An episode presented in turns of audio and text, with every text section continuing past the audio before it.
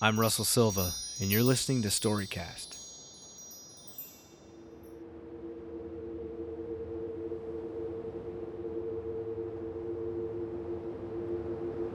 Alright, so wherever you are right now, imagine you're in the scariest place you could be.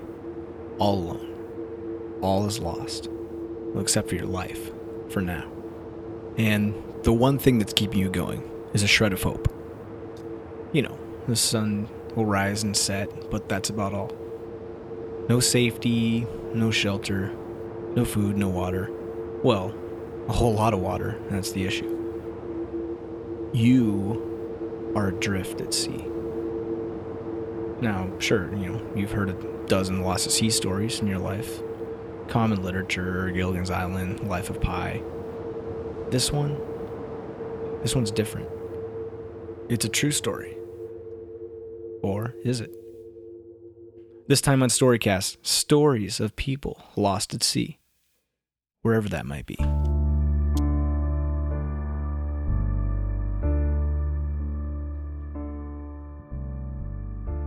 From February fourth, twenty fourteen, Joe Tuckman from The Guardian reports. While castaway Jose Salvador Alvarenga is claimed to have survived more than a year adrift in the Pacific in a twenty-two-foot fiberglass boat before washing up on Ebon in the Marshall Islands last week, still fails to convince many. Accounts from Mexico suggest that at least some of his story adds up. Alvarenga has told diplomats and reporters from his hospital bed on the islands that he set out from the fishing village of Costa Azul on the coast of the Mexican state of Chiapas in December two thousand twelve with a fellow fisherman named Ezekiel, but they were blown into the ocean by bad weather. He said Ezekiel died about a month into the odyssey, while he survived on a diet of fish, birds, and turtles, and by drinking turtle blood and rainwater. Chiapas Rescue Services official Jaime Marroquín confirmed to The Guardian that a boat manned by two fishermen was reported missing from Costa Azul two days after it set out on November seventeenth, twenty twelve. Marroquín, who oversaw the search operation, said the weather had been very bad, and it was perfectly possible that the boat was blown out into the ocean. He said the fishermen in the area commonly set off in similarly small vessels on one or two day trips in search of shark or shrimp with no navigational equipment at all. The winds were high, he said.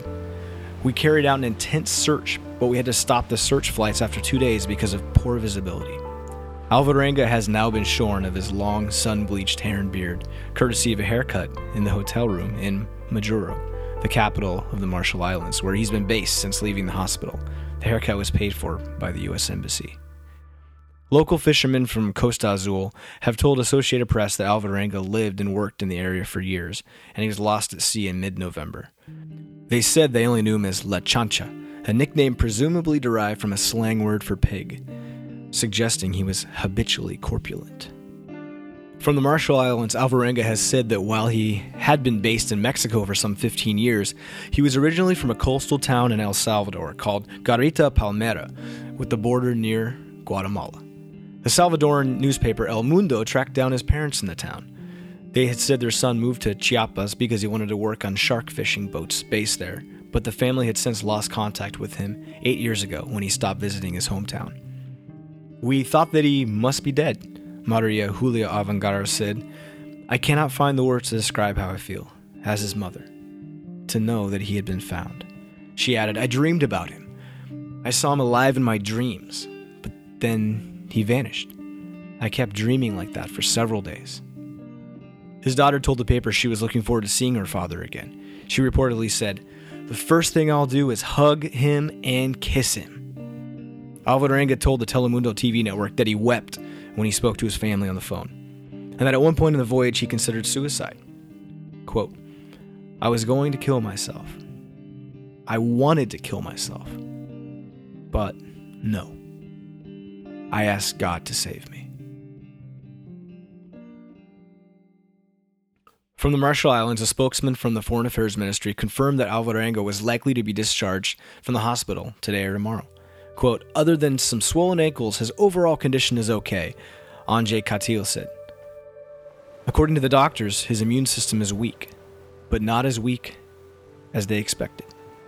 The idea that anyone could survive so long at sea in such a small boat with no cover from the elements, while living on such a restricted diet, let alone in the ordeal with little more than swollen ankles, has fishermen scratching their heads in Mexico as well. It's an incredible thing to survive that long, boat owner Cesar Castillo says.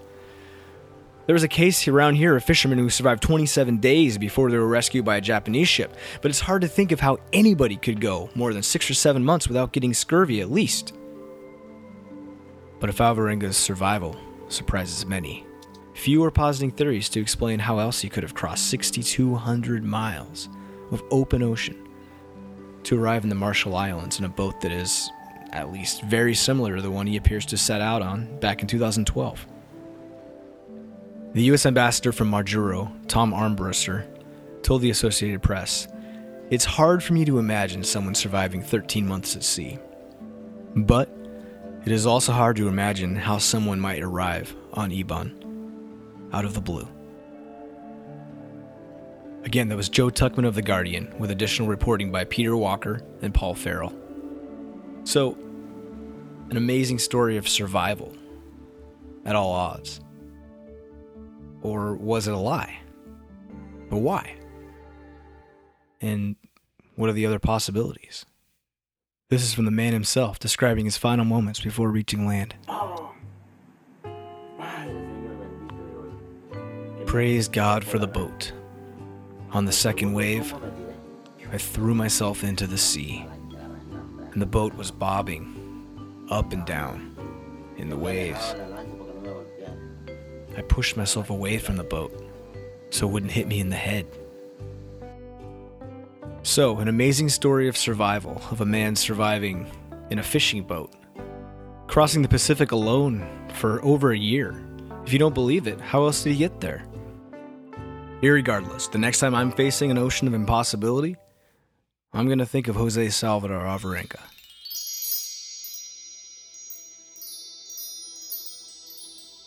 He had just lost his sister. He was nine. He was very afraid. There was fog all around him. The fog seemed to contain faces. The faces were serene. He was like a blazing stick. He was frenzied. The calm faces were too great a contrast to his own feelings. He swirled around them. He was turning out very badly. He could see the lights of the shop fronts, and he could hear the lapping of the sea against the harbor stones. He grew more than a little afraid. His little sister could not swim. He heard her crying out and struggling against the too powerful sea, heard her drowning into silence. It was all in his head. He blamed himself. There had been some reason. Just. He just left her for a moment, and then she had disappeared. In his head, he heard her screaming, but told himself she wasn't screaming. She was as quiet as the grave. When he told himself that she was as quiet as the grave, he shuddered. He could hardly stand upright. The lights were on, but the shops were empty of people. He entered one, standing in the doorway with the fog following him in. It was a hardware shop. Everything shone, black blades and cutters and paper. The floor was wooden and scrubbed almost to the point where you could see your own face in the boards. There was no one there. He almost spoke. He almost said her name. But there was a deep superstition in him. He felt that if he spoke her name, that would be just as far as he ever got in claiming her back again. The name would be substituted for the sister. This was his deep superstition. It surprised him that he had had this thought. He knew it was a crazy thought. For him, superstition was always mere superstition, always.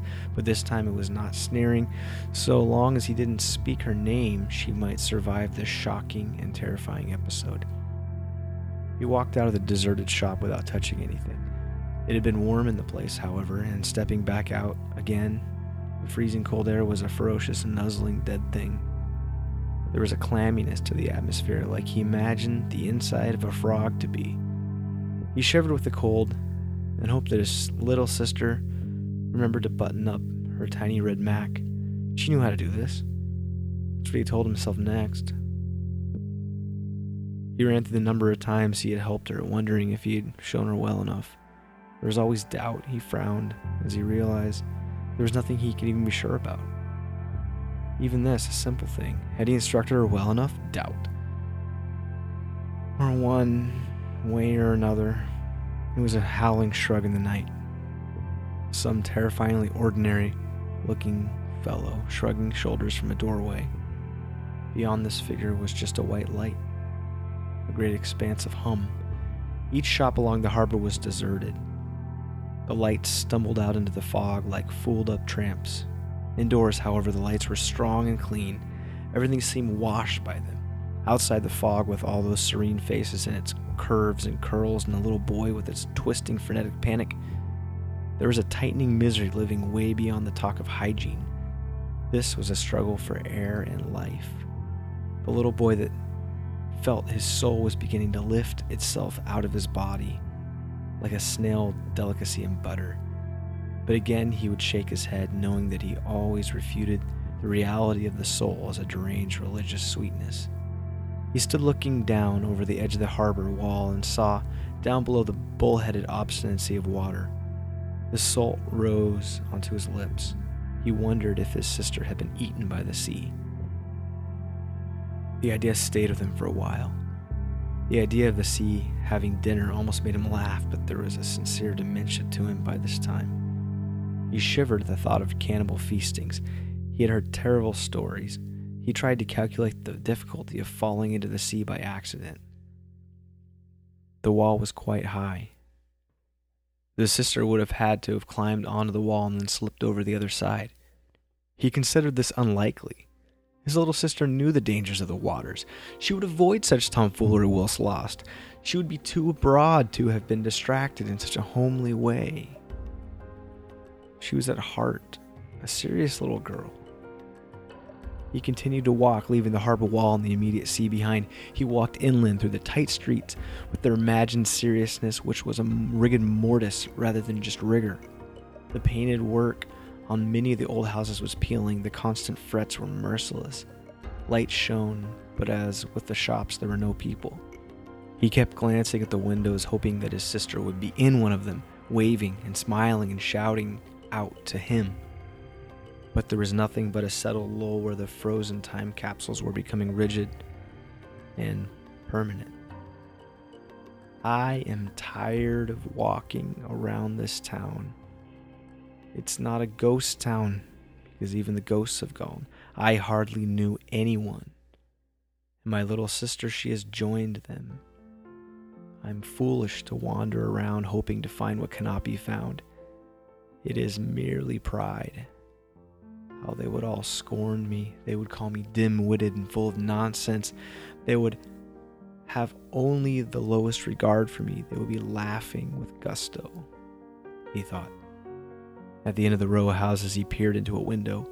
It was like looking at a T V screen. Everything in the cramped room shimmered and scratched as if the reception was failing. He turned away and continued to walk to the top of the hill. The road was slow, like his own shadow. The fog was dense, even near the peak of the hill. When he started to accept that he would not find his sister, there came a curious calm which settled in him like an unsolicited free gift in a heavy post, a surprise package hardly believable. He looked back over his shoulder towards the town, and seemed that the fog had made it all soft on the outside. Its horror was hardness on the inside. The opposite of peas, he thought as an aside. He pushed his fingers into his belly. His fingertips were cold, but his belly was hot. The yellow fog was pink on the other side of the yellow. He frowned and then went on to the very peak of the hill. In the next town along the route, he took more care. He visited as you might visit a museum or a coffee bar, many of the deserted houses. He found some of the kitchens were well stocked, the food still fresh. This was always part of their charm. He tried to sleep in the backseat of the family estate car, but found the seats too cold and stiff for comfort. They were like some kind of dead skin. He liked the way the fog seemed to follow his every move. The strange faces in the fog were forever smiling and gently swaying. The earth, he recalled, was white hot at its core, but there was a cool, delicious cool.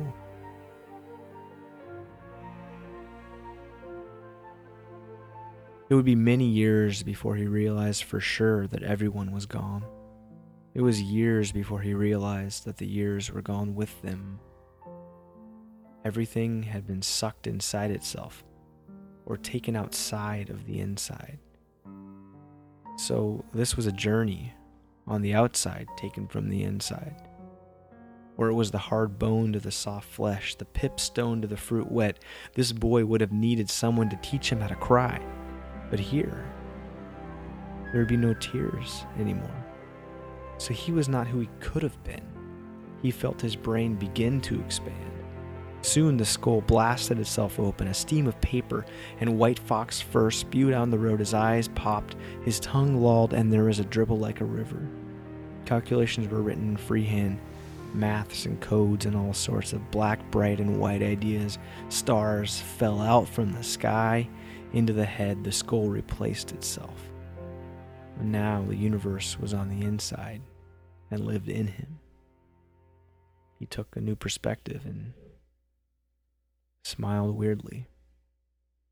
That was a short story by Ibn Khaldun, who works in Cairo as a public servant. Published two thousand one on three A M magazine dot com. What would any real Lost at Sea story be without a message in a bottle? Well, take it from the annals of YouTube. This is Daria Musk's cover, The Police, Message in a Bottle. Just a castaway, and I've been lost at sea. Oh, another lonely day, no one here but me. Oh, more loneliness than anyone could bear. Rescue me before I fall into despair. I send an S O S to the world. I send an S O S to the world. I hope that someone gets my. I hope that someone gets my. I hope that someone gets my message in a bottle, yeah. Message in a bottle, yeah. Oh. Message in a bottle, yeah, yeah. Message in a bottle, yeah.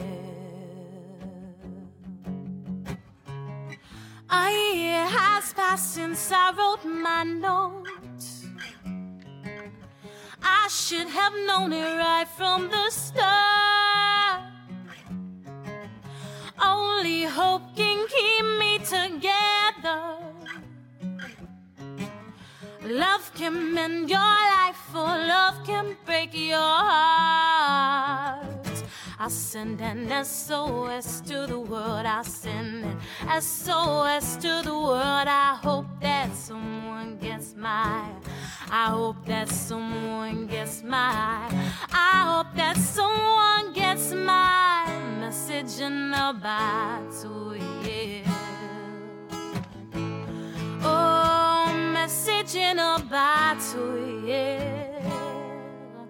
Oh, message in a bottle, yeah.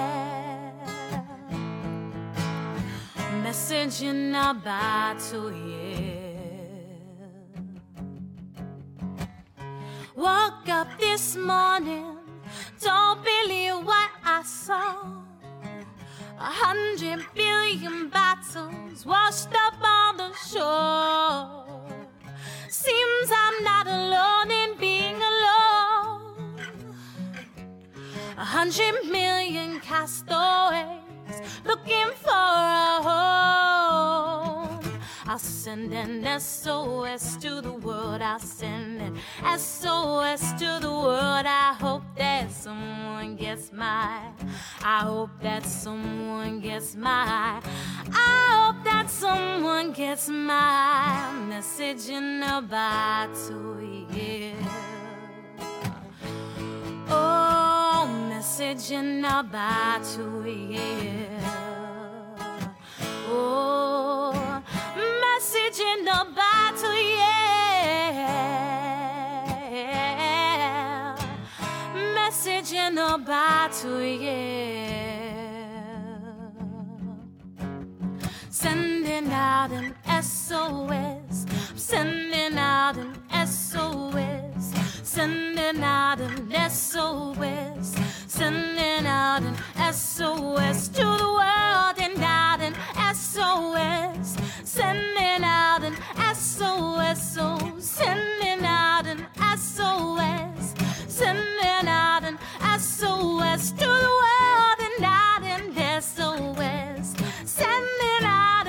S O S. Send it out an S O S.